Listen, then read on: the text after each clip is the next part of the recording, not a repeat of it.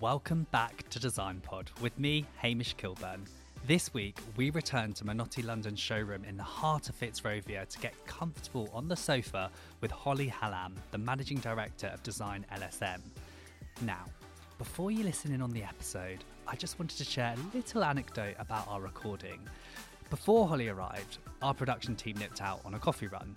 That's pretty standard. they went to a cute little cafe called Kiss the Hippo, which is just down from the showroom. When Holly arrived to me downing a latte, she noticed the cup and said, Oh, cool, we designed the branding and the interiors for that place. I mean, you, you just couldn't write it. I'm pretty sure, looking back now, Holly thinks that that whole situation was manufactured in order to impress her, but I only wish I was that organised. what I love about Holly is that she approaches design in any of the studio's projects by understanding the intention of the space, which, let's face it, is integral to trying to define what that new era of lifestyle looks and, more importantly, feels like. So let's listen into the interview. So, welcome, Holly, to our podcast, to the Design Pod sofa here in Minotti, London. How are you doing? I'm good. Thank you very much for having me. It's very exciting. Oh, absolutely. It's been a long time coming. It's we been... are like passing ships in the night, we you and literally I. Are. We literally are. So, I am pleased that we are in one spot and we have to yeah. be here now. It was very meaningful. It's lovely. yeah. So, let's just start by talking about the studio, Design LSM. So, you're Brighton based, which is quite unique. Um, how many of you are there at the studio? So there's 17 of us in our studio, um, which is great. Brighton based, as you say, which is really nice because we get to be by the sea and certainly, obviously, post-pandemic, it's that work-life balance is, is really great. So um, it's nice to just sort of breathe a bit of fresh air. London's amazing, um, but yeah. it's just nice to kind of, you know, at lunchtime go down to the beach, we kind of try and actively get involved by doing things like beach cleans occasionally and sort of give back a bit. So it's really nice to do to sort of be be there. And then you're like seconds away from the South Downs. So in terms of inspiration from kind of the architecture there, that's really eclectic, to the kind of the uh, kind of scope of the nature around there, it's really great for our designers to sort of have that freedom. And then we are like 50 minutes to London yeah. and 20 minutes to Gatwick. So it's kind of a really nice base. And, and this podcast is all about I mean, a new era of lifestyle, but really merging that within luxury because obviously you're not just contained to lifestyle. Yeah. But we can't really talk about that without talking about where you are, how the studio activates, how it how it works day in day out. So what's what's happened since the pandemic in terms of the way you work as a as a business?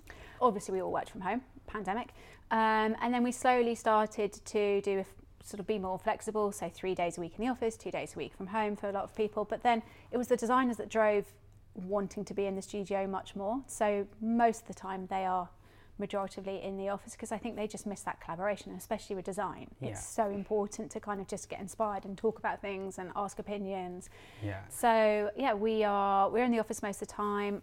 I travelling a lot, so we have we opened up just a couple of months ago a satellite office in Dubai. So I've been travelling back and forth, um, and then we've got a couple of our designers that pre-pandemic kind of decided that they want to do a bit of travelling, um, and so we're fortunate that actually, sort of on top of our 17 in the office, we have a couple that are um, based in Europe um, oh, that wow. are working out in Europe for us. And do you think that projects. would have happened?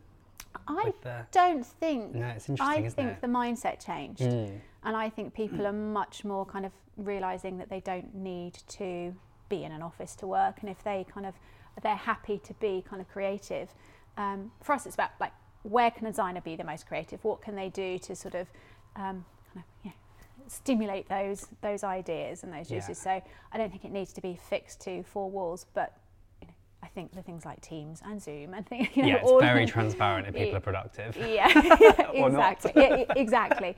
So I think all of those things have really helped because it's it is really important to collaborate. Yeah. Um, and we do a lot of strategic work so it's really important that we kind of delve into spending time with the client and spending time with each other to make sure whatever our design is is for sure i mean let, us talk so. about because you've really come from a marketing background into design i yeah, think yeah. that's the really interesting mix and it's probably helped you develop the company into what it is now because you offer strategy branding interior design and architecture so yeah. really it's the complete mix of of what you do when did you decide that was going to be the strategy and how has that helped your other projects? Uh, I think I so my family is heavily into design. Uh, my father designed, so I've always lived around design. Um, but I was then in creative industry, so film and TV and, and marketing. And so then when I kind of joined Design LSM, it was really looking at how do I bring my skill set, which is sort of understanding, you know, great design is wonderful and it's really lovely to be in in a place that actually has great design. Yeah. But if it doesn't work, if it doesn't make money and it's not optable, yeah, for sure. then then What's you are the literally just in a museum. What's yeah, the point? Yeah. Um, so it's bringing kind of the strategy was about really understanding kind of what what actually are the kind of commercial objectives, what are the marketing objectives, what are the brand objectives. So where you know where does a brand ha- want to take itself? What does it want to do? What what is the purpose of the design other than just being aesthetically pleasing? Um, so we brought that strand into it, which has really helped kind of develop our designs and kind of grow them and evolve them. And with our clients as well, it's helped us get closer with them because we often do like concept evolution for them. So mm-hmm. really look at their positioning, help take them forward. And as you said, post pandemic, a lot of brands have had to kind of pivot and have to, had to look at what they're doing and how they're growing and how they're changing according to kind of the climate. So mm. that strategy arms really helped that. And then bringing brand in as well is really great because you know design should feed from what that tone of voice of a brand is, what that DNA is, and so having that understanding there gives it a really good foundation. Do you ever feel like um, the functional aspect of the the aim of, of, a project and the design ever sort of clashes with the creativity when, when you're working on these projects, or does it kind of work in harmony? there is, yeah, yeah, yeah, no, yes, sometimes, of course. You know, in fact, we were having this argument. We've got this uh, amazing. Uh, she's Polish designer and she's so creative, and literally yesterday in the office we're like no, just no. And she's like, no, but look, it looks so amazing. It's so beautiful. It's this. And we're like, just no. Yeah, like, yeah. It's a shelf that is actually just at the wrong height if you're sitting down to a desk and da da da da da. And she was like, but it just looks so lovely. so I think it, yeah, we often have that kind of, you know, function over aesthetic yeah. um, argument and sometimes reining in designers to, um, to make sure that, you know, operationally or form works within a space and it's not just beautiful. I think it speaks for, I mean, I look at the projects normally at the completion end of the project when you just see the beautiful design. Yeah. And my job then is to really understand the design narrative. And it's yeah. so helpful for me to see the, the layers. And I guess by having those discussions in terms of strategy, and even I can imagine, even if they don't use the strategy element of what you're, or, or you know, what you're offering within the package, you still think strategically yeah. in terms of the design. So it's very much like, you know, when you, when you see the, the end project. So for example, like JiJi in, in Islington, mm. It's just such a beautiful project, but the artwork is just so striking. Yeah. Talk to us about that project and how that kind of developed. Yeah, well, that's that's kind of the naughty little sister of Sumosan, is, yeah. sort of how we say it. So um, the founders of Sumosan came to us and said, you know, we, we've got, we really want to create this kind of new concept, this fusion concept, um, where we bring sort of the, ja- the Japanese with a sort of Middle Eastern um, kind of Israeli element to the food, and therefore their their other brand Sumosan is it's very Japanese aesthetic, so it's quite clean, it's quite crisp, it's quite minimal, it's it's very considered, and so we really wanted to create something that felt really different. So again, going back to sort of beginnings, we did a workshop with the client and said, you know, what's the ambitions for this? Where do you want to take it? What's the tone of voice? What's its personality? How should I feel within the space? What you know, what's the food going to make me feel? But what's the space going to do? And how how's that going to transition? Because that's so important. You know, mm. spaces have got to earn money. and yeah, in order yeah. to earn money, they've got to work hard every hour of the day that they're open. And so understanding how that space should transition from a great space for, for afternoon lunch to then a really buzzy DJ kind of in the evening. And, and that space has got to kind of, you know, work hard to do those different things at different times of day. Yeah. And it was really important for it to be sort of if you think about Tel Aviv, it's so buzzy, it's so bustling, it's so bold, it's so I kind of Tel Aviv. yeah. Uh, there's designers in Tel Aviv. Um, they weren't on the podcast, but they I interviewed them once and they said we, we live in Tel Aviv like there's no tomorrow. Yeah, it's it, so true. It is. It is. I, I saw somebody, um, this really old man. He was amazing. I was in a coffee shop the other day. And he was Israeli, and he came over and he said exactly that. Because of the history of the country, yeah. everyone lives for there's not much saving, he was saying, and everyone just explores and goes out and socialises because they're just living for the moment. But the economy must be booming there because of it. Yeah. yeah. and I just think it's amazing. So what we tried to do is bring that into Islington, sort of bring that kind of real buoyancy, that real dynamicism. Yeah, what a great culture mix. Yeah, and yeah. make it feel quite quite buzzy and eclectic. Yeah. Um, and then obviously look at the, the, look at the materials. So the food's really high quality. Mm-hmm. So we mm-hmm. really wanted to make sure the tactility of the space by looking at the materials and the detailing of the materials were mm. were there. So it was important, for example, you know, on the bar counter, it's beautiful wooden fronted bar counter, but we've replicated um, the circles of the logo and occasionally kind of the relief of the logos in there. So it's just the small details as well as mm. these kind of big, bold, bright colours and artwork. It's, it's fabulous. Let's, so when we're talking about lifestyle, I think really we're, we're looking at breaking boundaries and, and breaking, you know, um, unnecessary kind of boundaries between spaces and also the way people feel in, in hotels and mm. hospitality in particular, I guess. Um, it really upset me the other day. I went to a hotel. It wasn't one of yours, don't worry. but I went to a hotel, and it's a beautiful hotel, really well known. Everyone will know it in London. Mm. It's like one of the major openings of last year, um, and it's designed impeccably sat in the lobby to, to do some emails while waiting for my next meeting, order a coffee, obviously, why, why wouldn't you? Yeah. And uh, got told that I had to go to the laptop designated area. Oh no. And it really upset me, not because I was being a diva, yeah, yeah. of course, not me, uh, because it really upset me because I thought, well, I know the designers and they really did not design this space yeah. to be intended to be, or to, intended to be used in that, in Just that like way. a sterile kind of. And I do feel like there's a battle at the moment between operation and design mm. because of the lack of staff staff because of the lack of. Mm. And I just wondered if you've seen that yourself or, or, how you would counterbalance that in terms of getting a deeper relationship with your client, yeah. how that's actually helped in order to make sure that that's tightly knit. Yeah, that, that is so important. We always insist to do like a workshop with our clients before we start doing any design, before we put any creativity. Um, and we ask the team, so we ask the client team, can you bring in the GM? Can you bring in the ops team? Can you bring in your branding? Can you bring in your PR? Can you bring in as many kind of key departments as possible? Not like literally everyone, but even, you know, with hotels, bring in the heads of housekeeping yeah. into that meeting because it's so important that when we're designing, that, you know, when we're looking at rooms or corridor spacing, that we actually understand how many cub- you know how many cupboards do you need and what you know what is the storage the linen storage that you need for, for this hotel so it's all of those little details that can actually make or break a guest experience, like you've just said. And again, it can be designed to be beautiful, but if you haven't got the function of the space right, it yeah. operate. It's hard to operate, and especially now, you know, the conversations that we're having with so many of our clients.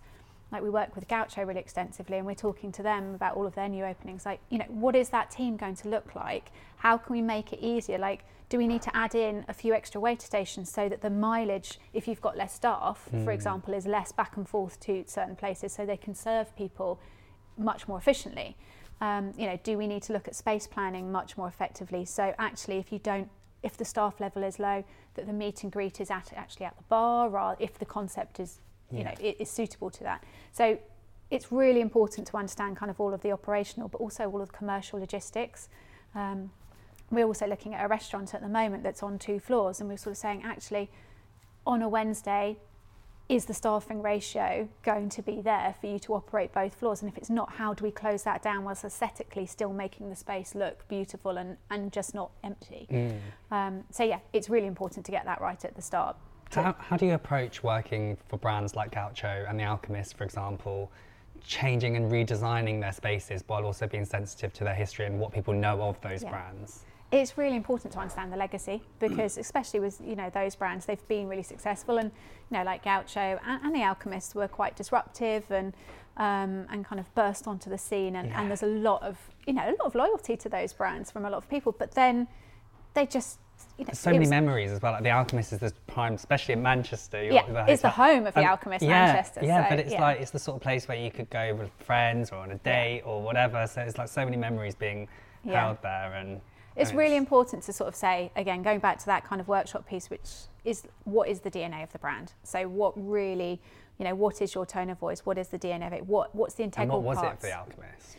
So the Alchemist is so we took it to being more about kind of the origins of alchemy so actually about the elixir of life and the exploration and all of that kind of discovery and sense of intrigue and um, kind of adventure. So way, way back in history about kind of the elixir of life, it's all about how do you discover the secret, be- the secret meaning of life, and and actually the alchemists came to us and said, you know, we are an immersive concept. We want to be, we want to be kind of immersive. We want to be experiential. So we really wanted to play up on that and sort of take that journey. So we, with this kind of new interior design, evolved it to look at kind of the exploration of space, to look at the exploration of kind of those supernovas. Um, and so we've got these amazing kind of archways over the bar that glow in the day, quite bright, kind of white light, and then in the evening they start glowing red. So it's almost like the transition of the sun in space, yeah. oh, wow. um, and and then kind of about the supernova kind of bursting into life. So suddenly at night the, the, the colour just kind of radiates from behind the bar and really makes it a stand-up feature, and it's glass all the way around.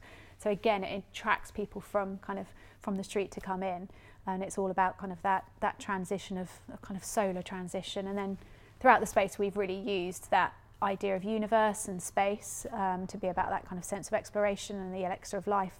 There's so many things we discovered when we were looking really at this. I just like, wonder whether um, it, it was, was the client ever um, surprised with some of the things you, you sort of were, were, talking about and discussing in terms of the, the concept, or was it quite a, um, a seamless process with them kind of one thing to another kind of develop along the along time or I think we went to them with this idea you know with this idea and we kind of went really out there with the idea. So the bathrooms are kind of just like one bold orange color because they're meant to look like a solar kind of a solar plexus kind of exploding. And so there, there are lots of mixed pieces of terrazzo which is meant to be the fragments of kind of this supernova kind of exploding into space.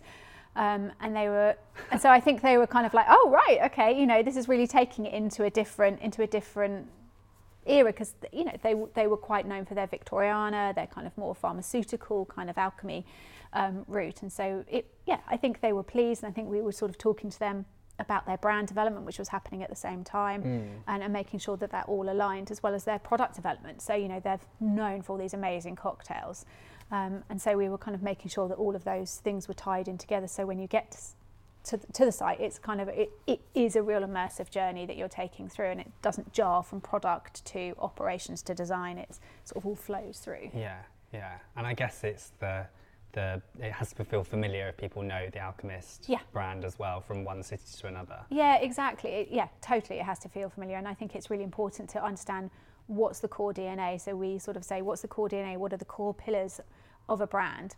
And of an aesthetic language that that brand has that's, that's got to stay throughout. So, like with Gaucho, when we did the workshop way back with them, it was they're known for the black and white cowhide. Yeah. It was time to get rid of the black and white cowhide. Isn't it? Thank you. it's totally time to get rid of that and the white leather.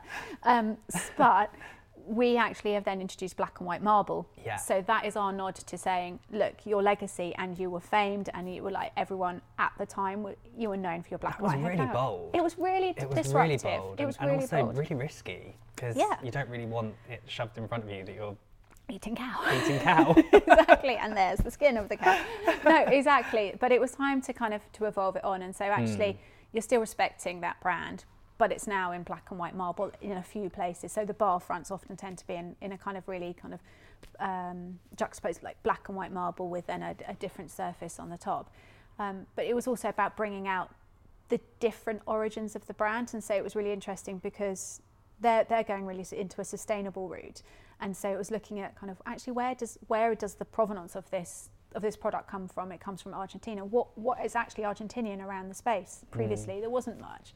So actually we bought this Clayworks wall in, which is this beautiful tactile clay wall that um, is kind of segmented, so it, it replicates the the the kind of the geo- geological structure of the oh, Andes. Nice, nice way of injecting sense of place. Yeah, exactly. So I think it's really important to sort of, you know, going back to your question, what's the pillars? What what actually is integral to this brand? What yeah. makes it that brand? What makes it the Alchemist? It's about discovery, immersive kind of experience. And I, I guess with restaurants and F and B in general, really, you can kind of be a bit bolder in terms yeah. of the design and in terms of the branding and the marketing. Um, but where you have to be really sensitive is in hotels. Yes. So obviously you completed um, 100 Queen's Gate Hotel, which is a curio collection owned by Hilton. Yeah. Um, but it's a soft brand curio, isn't it? It's it not. Is. So, so where where did you start with that in terms of branding and finding the identity of the project and the building, the design, and how did that develop into? Because it's a prime lifestyle luxury yeah. property to talk about in terms of a case study. Yeah, that I mean that that's I, I love that project. Um, so that was really a good project in terms of that started right back at the beginning with strategy. So we st- started speaking to the client, and he was saying that he felt there was room to evolve. There was room to evolve the, the price point and there was room to attract a different footfall. Both because he was getting a lot of residential uh, footfall but he wasn't getting much of the local footfall and obviously which you've is got, key. Absolutely key especially Yeah. when suddenly you know travel gets shut. So well who would have known? No, exactly. So i'm pleased we did it. But you know and you've got the kensington um, opposite which was doing which was attracting a lot of kind of local footfall as well. So he came to us and said look what what can i do um, so we did sort of a really big strong public position area yeah, Yeah. exactly. We did a really big, strong positioning piece for him. Um, and when we kind of did a deep dive in, into the building, we were really fortunate to find out that William Alexander used to own the Mhm. building, who was one of the founders of the National Portrait Gallery and was this amazing kind of curator of, of art and culture. Um, and so when you find out something like that it, it sounds as if it's like the aha Oh, you've moment hit the jackpot. well arguably but then also it's like oh my we've now got so much inspiration where Yeah, how do we true. pick and choose and curate it into something that is you know meaningful but also powerful and bold yeah. and so how Yeah. did you work on that I think what we took was he was really known for his sense of travel and bringing kind of his curiosities and his collection and bringing kind of different cultural routes to to the UK uh, or to London or to that part of Kensington at the time. Mm. And so for us, it was actually well, you know, this is about travel. This is about exploration. This is about people coming and exploring, whether that be the hotel or whether that be London. Um, and let's let's tie that in. So when we space planned, we completely changed the whole of the ground floor. how did they Um, react to that They, yeah, I mean, you know, the QS. just imagine you going into a meeting we're changing everything We're just literally ripping. I mean, it literally was everything though. The hotel, but if it doesn't the work it entrance doesn't changed. work so it needs to change Yeah, you know, everything changed. The entrance changed. We then uh, created a whole new independent restaurant, which had its own street entrance to, and then we created. There was this light well that was just this dead space in the middle um, of the property, and we covered that and made it into this orangery, which um, then is kind of made to feel kind of quite tropical um, and kind of inspired by what William Alexander would have seen in terms of bringing back plants or bringing back kind of um, elements that were that were more kind of exotic to Mm. London at the time, um, and that's done really well. So during lockdown, again, we worked with the client to sort of say, actually, your guest profile is now pivoted from international Yeah. to local and Yeah. to kind of you know UK staycation tourism. So what can we do to up that? And, and very much they dialed up that kind of element of of partnering with different brands. So they partner with the Natural History Museum to do this amazing family stay where um, where they get in room entertainment and then they partner with a, a trip to the Natural History Museum. And the Orangery worked perfectly where they partnered up with a perfumery brand where we have this amazing afternoon tea. It is about collaboration, isn't it? Yeah. and I think lockdown really helped brands identify how they could have that language with local customers and Yeah. with, with the neighbourhood that they're in, um, which has actually at the end of it really enhanced the added a new layer to their Ab- hospitality business. Absolutely. And I, you know, the thing that's really come out of the pandemic, and I keep talking about pandemic, but it's the value economy. Yeah. And everybody now is more aware of where they're spending their, their money and Mhm. how that reflects upon them and their lifestyle choices. And so I think exactly that, that sort of doing these partnerships, supporting the locality really brings out kind of what your ethics are and what as a brand you stand for and what's Mm. important. And I think that then creates a deeper engagement as a guest Mhm. and therefore you're willing to kind of spend more or spend spend your maybe your stretch budget with that specific Mm. with that specific brand. And a lot of the changes within lifestyle that have happened over the last couple of years, they were kind of happening anyway, especially that, that sort of smudging of lines between luxury and lifestyle and the sort of more reclined um, look and feel of, of hotels, which Mm. is why it's such a shame operationally why, you know, hotels are struggling at the Yeah. moment with, with staff. It kind of feels like it's going backwards a little bit in that Yeah. respect, but I'm sure it will come back. Yeah. Um, we've already had a podcast with Jo Littlefair on, on the new era of luxury. So obviously this is on, on lifestyle, but Mm. I don't think we can really approach this topic without talking about one of your latest projects, which is a huge project, really, Heythrop Park. Yeah. Which I mean, like, tell us about the concept of, of what you've been, what, what the brief was to start with, um, and how you've how you've approached that, um, because it's such a huge building with a big legacy Yeah. um, big public spaces, very grand. How have you made that more sort of residential and sort of approachable, maybe. Yeah, it's a beautiful. I mean, I am quite a kind of listed building geek. So, Okay.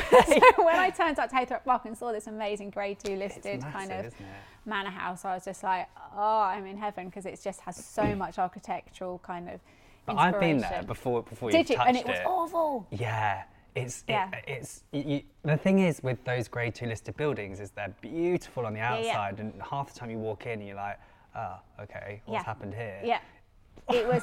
I remember the first time I walked around and I was so exactly. I was so excited, and I saw the beautiful manor house part to it, and then this extension that, you know, that is much more modern, Yeah. um, and a bit jarring with the with the beautiful architecture. And then when I went inside, I was like, because it was a conference hotel. It was Yeah. mainly a conference and a wedding hotel, so very different. Um, so we we started work with the new owner, um, which is Warner Leisure. So they purchased the hotel and very much came to us and said, this now needs to fit into kind of what what our positioning is, what our profile is. What do we do? And we we sat down and did extensive. Uh, space planning so we worked alongside the, the, the client's architect who were, who were already with them and really looked at, at kind of you know what does the flow because it's huge i think it takes Yeah. over 15 minutes to walk from one of the bedrooms all the way through to the spa Yeah. so it's it's really big and it's 333 I think. I was there for a conference. right and, yeah and exactly exactly From the bar to the exactly to the room. exactly exactly that and so we kind of looked at space planning and then we looked at actually this is a real retreat this is a real kind of a leisure it's not just a hotel where people are coming and then going and leaving the property Mm. it's going to be that but it's also going to be on top of that a real leisure experience and so we looked at we created new f&b concepts for the client so it's a project that's been going on two and a half years. And we're really fortunate to work closely with the client to the point where we sat down and said you're going to need more. You're going to need more in the space. You're going to need to do more activities. You're going to need to do more immersive experiences and you're going to need more kind of lifestyle elements like But from a business perspective, that's it's really clever that you go in with like you know the whole strategy and work through because you get a deeper relationship with the client. But also, if they need to renovate in the future, or they can really understand an honest relationship with Yeah. you as to what needs to be done in order to take it further. They may not have the budget right now, but Yeah. actually that could be like a blue sky thinking yeah definitely project. Definitely, and I think also we understand operationally what are the constraints and opportunities that they have. Yeah. So we're not coming up with these things that just aren't deliverable um, from a, as a guest experience perspective. So that's why it's so key, and we are really fortunate, and a lot of our work is actually just repeat business that we have with clients we've held on to a long time. So you're starting on the public areas, and then is that going to merge into? So no, it's complete. No. So the hotel's shut down, and Wow. yeah, it's shut down and it's been completely gutted. So there will, and it's due to open in September. So we are literally That's no time at It's all. It's no time at all. How We do you deal with that with all the lead time issues at the moment as well? We have been working on it for two and a half years, but you know, even now, actually, some of the some of the things still has been like, actually, something you thought you were going to get has well, now yeah, because stock. it kind of just was a bit Yeah, of a a shutdown. shutdown. Yeah. Yes, so we did have to kind of you know start thinking about looking at st- material changes and Yeah. things like that, and, and cost inflation, obviously. The material changes, have you gone from um, specifying more local for We have on some things, yeah. Some things we've definitely gone more local. Some things we've looked at the lead times for, um, or some things we've looked at where maybe we were using three or four different suppliers. Maybe we've gone to just one supplier that's using one kind of um, joinery workshop, for example, because actually we could get better capacity and more efficiencies through that through that workshop. It is the biggest misconception of designers, isn't it? For it all just to be about look and aesthetics when there's so much more that goes into it in terms of it may be a beautiful product, but it's Yeah. going to take a year to. Uh, to come exactly, for- Therefore, we need to find an alternative. Yeah. And it has to fit the budget, and Yeah. oh god, it's just a headache. Yeah, exactly, exactly. And I think you know we've gone through a perfect storm, as you said, of lockdown, what Brexit, lockdown, and then you know post lockdown, sort of we were coming out with you know transportation issues, and then you know, oh God, I sound like a crisis Yeah. management, but then you know No, the Ukrainian war, you're suddenly like actually the cost of transportation now from Europe of certain goods has just escalated stuff. So I think as designers, we now have to wear so many more multiple hats. We have to kind of make sure is it fit for purpose? Is it is it operationally and commercially what it needs to be? Does it look beautiful?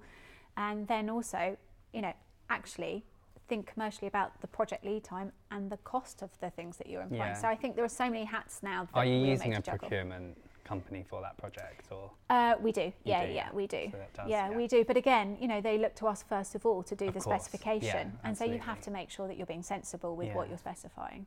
And what do you hope guests feel as they walk into the hotel? Because so often in interior design we talk about look, but really Yeah. it's about feeling. Yeah. So what are you hoping guests feel when they arrive? And Ah, do you know, I hope they just feel ready for an adventure and intrigued. That's what I hope because I think there are so many spaces that we've designed in there. There are three restaurants, there are four bars, there's a theatre, there's a cinema, there's a ballroom, there's a spa, there's, you know, like five different lounges. So I think it's just that element of kind of actually there's something to always be intrigued about and something always to discover and find. And so it's kind of that sense of this is the start of my holiday. I feel relaxed. I feel like it's I feel like it kind of is somewhere I can recharge and, and kind of be energized, but it's also somewhere I'm going to be really excited to discover and so it's explore. gone from a conference hotel to more of a leisure hotel. It's now. absolutely a leisure Oh, hotel. that's great. Yeah, it's, it's, it's nice pure that it's leisure. been sort of revived Yeah. for sure. Yeah. And um, we're running out of time, so just really quickly, where do you see lifestyle going from from here in terms of design and hospitality? What, what do you think the next step is?